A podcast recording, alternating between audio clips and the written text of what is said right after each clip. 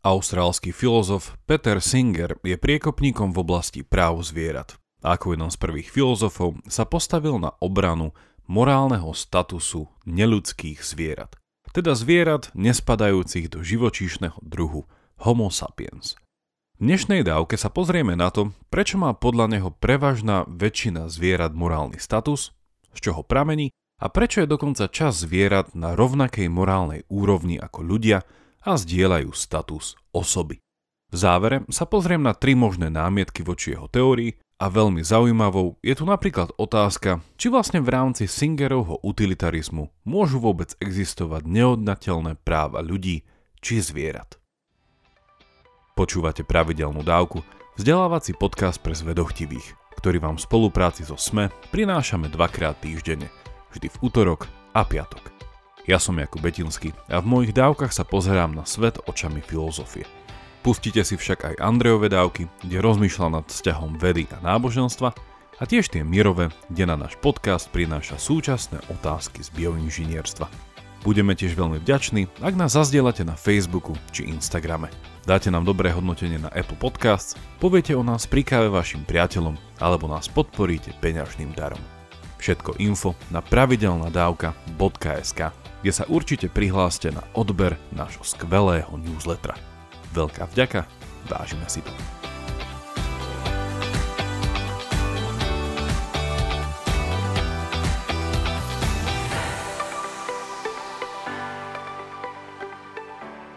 Aj iné zvieratá, ako ľudia, majú morálny status. A na toto Singerové tvrdenie sa o chvíľu pozrieme podrobnejšie. Čo ale predchádzalo? Ako sa o zvieratách zvyklo rozmýšľať predtým?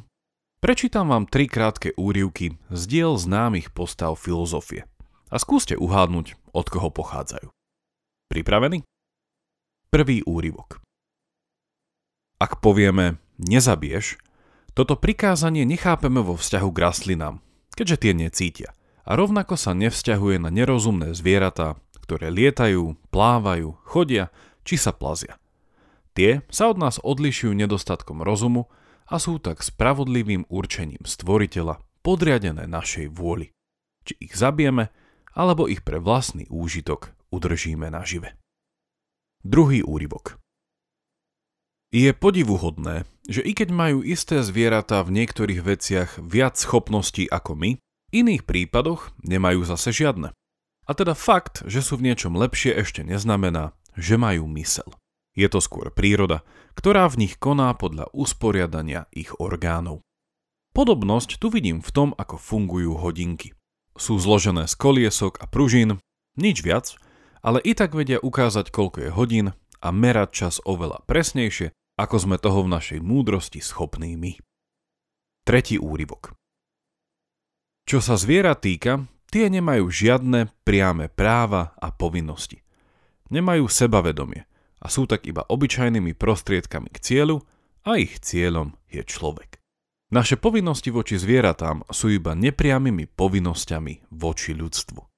Ak človek zastrelí svojho psa, nie je to pochybenie v jeho povinnostiach voči psovi, ale jeho skutok je neludským a narušuje jeho vlastnú ľudskosť, ktorú má tento človek za povinnosť ukázať iným ľuďom.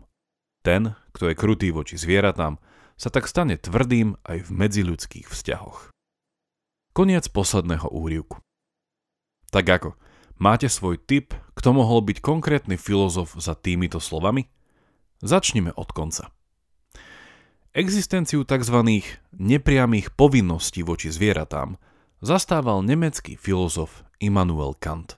A asi tušíte, že to nemôže byť nikto iný ako francúz René Descartes, ktorý prirovnal zvieratá k fungovaniu mechanického strojčeka, akým sú napríklad hodinky. Kto sa skrýva za prvým tvrdením? Ide o slova Augustína z Hypo, teda svätého Augustína, a verím, že svätý František z Asisi sa asi veľmi nepotešil, keď o 800 ročí neskôr čítal jeho myšlienky. Tieto tri úrivky poukazujú na to, čo sa dnes zvykne nazývať antropocentrický pohľad na rozmýšľanie o morálke vo vzťahu k zvieratám. Je to pohľad, ktorý sa zameriava na dominantnú pozíciu človeka, zväčša vysvetlenú jeho sebavedomím a racionalitou a zvieratá mu nikdy nie sú po morálnej stránke rovné. Ako bolo povedané, i keď u Kanta vidíme istý posun a hovorí, že máme voči zvieratám nepriame povinnosti, aj tak je porušenie týchto povinností v prvom rade ublížením sebe samému, následne ľuďom v mojom okolí a zvieratá ako také tu nie sú po morálnej stránke brané do úvahy. Jednoducho nemajú morálny status.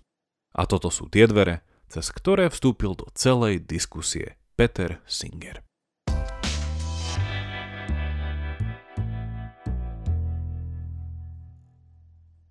Akým spôsobom navrhuje Singer napraviť túto neprávosť a dať zvieratám aspoň základný morálny status a niektorým dokonca aj status osoby? Jeho návrh začína s kruhom. Morálnym kruhom.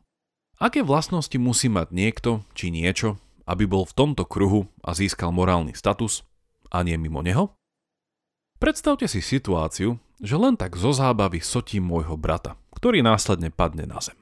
Keďže má morálny status, môžeme povedať, že som voči nemu spravil niečo zlé. Ukriudil som mu.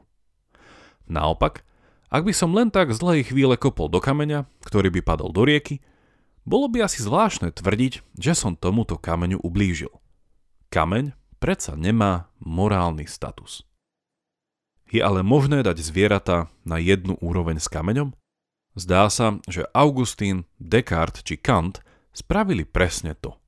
Podľa nich, ak je niekto vo vnútri tohto morálneho kruhu, vlastnosť či vlastnosti, ktoré musí mať, sú veci ako inteligencia, pamäť, racionalita – alebo jazykové schopnosti. Kameň a ani zvieratá ich nemajú a preto sú mimo kruhu. Je ale očividnou pravdou, že všetci ľudia bez rozdielu tieto vlastnosti majú? Čo napríklad nemluvňata alebo ľudia s mentálnym postihnutím. Zdá sa teda, že nie je až také jednoduché nájsť jednu spoločnú vlastnosť, ktorú by zdieľali všetky ľudské bytosti a ktorá by garantovala ich morálny status. Singer navrhuje, aby sa štandard nášho posudzovania znížil a tým pádom stal aj inkluzívnejším. Tvrdí, že morálny status nejakej živej bytosti nezaručuje racionalita, ale naopak jej vnímavosť či citlivosť. Z anglického sentience. Inými slovami, na to, aby sa nejaký organizmus dostal do tohto morálneho kruhu, musí byť cítiaci čo pre Singera konkrétne znamená, že je schopný cítiť bolesť a utrpenie. Prečo si Singer vybral práve túto vlastnosť? V čom je morálne dôležitá? Singer tvrdí, že morálny status môže mať len niekto, kto má nejaké záujmy, ktoré by mali byť rešpektované. A ako už asi tušíte, schopnosť cítiť bolesť a potešenie tu hrá kľúčovú rolu. Ako hovorí Singer, citujem, schopnosť cítiť utrpenie a potešenie je základným predpokladom toho, aby mohol mať niekto vôbec nejaké záujmy. Ak nejaká bytosť či organizmus necíti, potom nemôže cítiť bolesť a tým pádom nemôže mať základný záujem necítiť bolesť. Teda mať záujem, aby mne ako cítiacej bytosti nebolo ubližované. Ak ide teda o necítiacu bytosť, v takomto prípade nejde z našej strany o žiadnu morálnu povinnosť, podobne ako tomu bolo v prípade s kameňom. Ale ak je nejaká bytosť citlivá, tým pádom vstupuje do morálneho kruhu a nemôžem sa k nej správať hociako a musím rešpektovať jej základný záujem vyhýbať sa bolesti. Kto je tým pádom v tomto kruhu a má morálny status? Bez pochyby sú všetky ľudské bytosti bytostiami cítiacimi, a to vrátane nemluvňat a ľudí s mentálnym postihnutím. Ale Rovnako je cítiacimi aj veľké množstvo ďalších, môžeme povedať, neludských bytostí, medzi ktoré napríklad patrí váš pes či mačka, susedov škrečok, ak teda nejakého má, či vtáky, ktoré sa k vám chodia prikrmovať. Samozrejme, vec prestáva byť úplne jasná, keď zoberieme do úvahy napríklad hmyz, ale čo sa Singerovej teórie týka, Určite sa mu podarilo rozšíriť tento morálny kruh na veľké množstvo iných zvierat okrem Homo sapiens. Čo ale konkrétne znamená, že je niekto v tomto morálnom kruhu? Má už automaticky neodňateľné práva a povinnosti?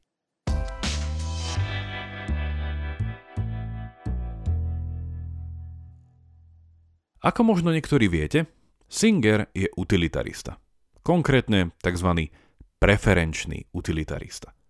Čo to znamená?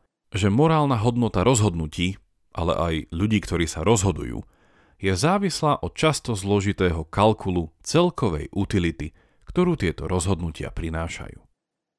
Spýtajme sa jednu zaujímavú otázku.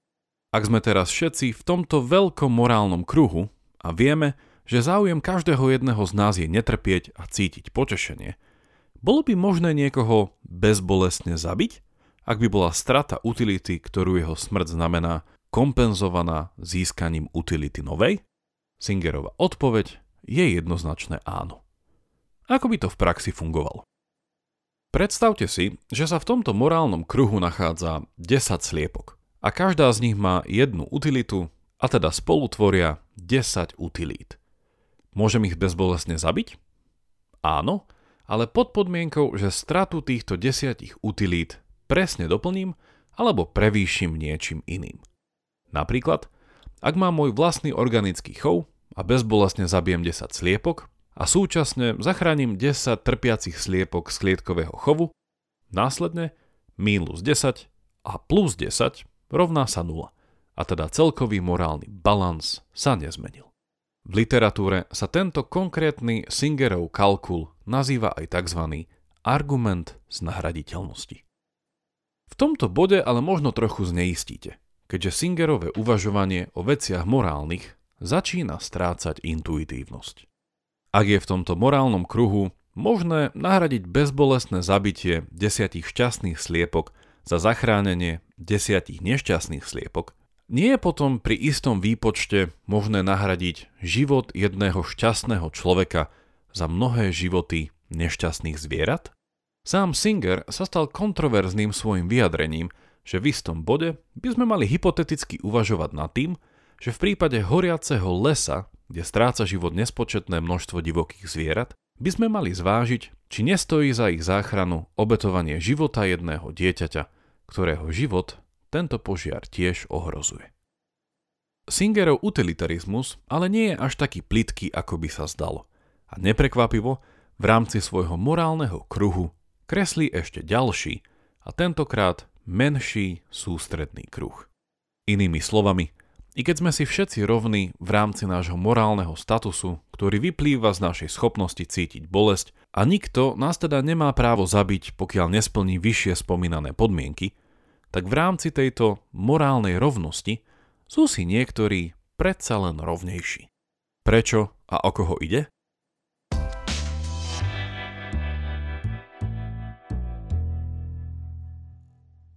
Singer sa tu čiastočne vracia k už spomínaným úvahám Augustína, Descarta a Kanta a tvrdí, že v tomto menšom a užšom kruhu sú tie bytosti, ktoré majú okrem cítenia aj schopnosť seba vedomia a racionality. Ako už bolo naznačené, tieto racionálne, sebavedomé a cítiace bytosti nazýva Singer osobami. Ale na rozdiel od Augustína Descarta a Kanta, Singer udeluje status osoby aj iným neludským zvieratám, medzi ktoré radí napríklad niektoré primáty či vyššie cicavce ako veľryby a pravdepodobnými kandidátmi budú aj psy, mačky, prasatá či kone. Všetky tieto zvieratá sú s nami ľuďmi v tomto užšom morálnom kruhu, ktorý nám garantuje vyšší morálny status. Čo tento status znamená? Zatiaľ čo všeobecný morálny status poukazoval na náš zdieľaný základný záujem netrpieť, podľa Singera majú cítiace osoby ďalší a špecifickejší záujem, ktorý je im vlastný. Aký? Ide o záujem nielen netrpieť, ale aj o záujem vedome pokračovať v existencii, o vedomú túžbu ďalej žiť. A tento vyšší záujem je podmienený sebavedomím a racionalitou. Prečo? Predstavte si, že by ste mali dnes umrieť. Prečo by ste chceli ďalej žiť? Asi by ste chceli vidieť, ako budú vaše deti rásť a pomôcť im v ďalších životných výzvach. Možno máte plán či projekt, ktorý chcete dosiahnuť napísať knihu či vidieť Grand Canyon.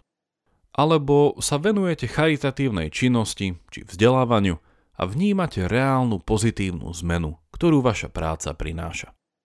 čokoľvek je vašou ambíciou, smrť by vám záujem o pokračovanie vášho života porušila. A to aj vtedy, ak by išlo o bezbolestnú smrť. A tento záujem je podľa Singera jediným dôvodom, prečo nie je možné či už zvieratá alebo ľudí bezbolestne zabiť. Zabiť niekoho, kto má morálny status osoby, tak nie je nikdy prípustné, pokiaľ sa táto osoba tak sama nerozhodne. Predtým ako spomeniem na záver niekoľko námietok voči Singerovej teórii, sumarizujme, čo sme sa doteraz dozvedeli.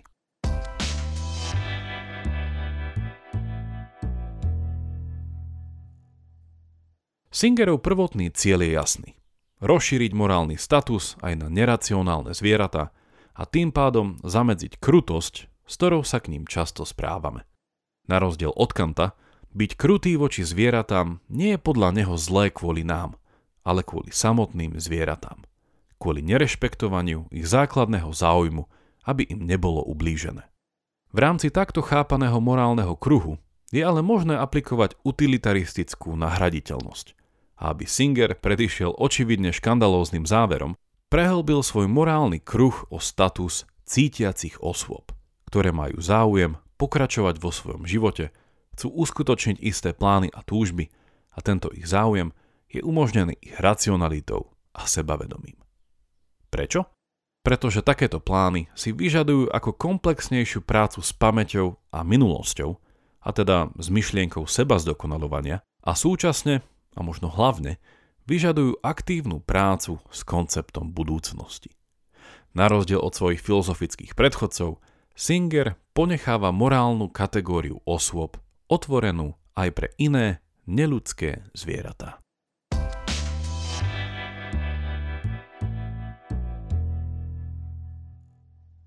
Na záver tejto dávky spomeniem tri námietky.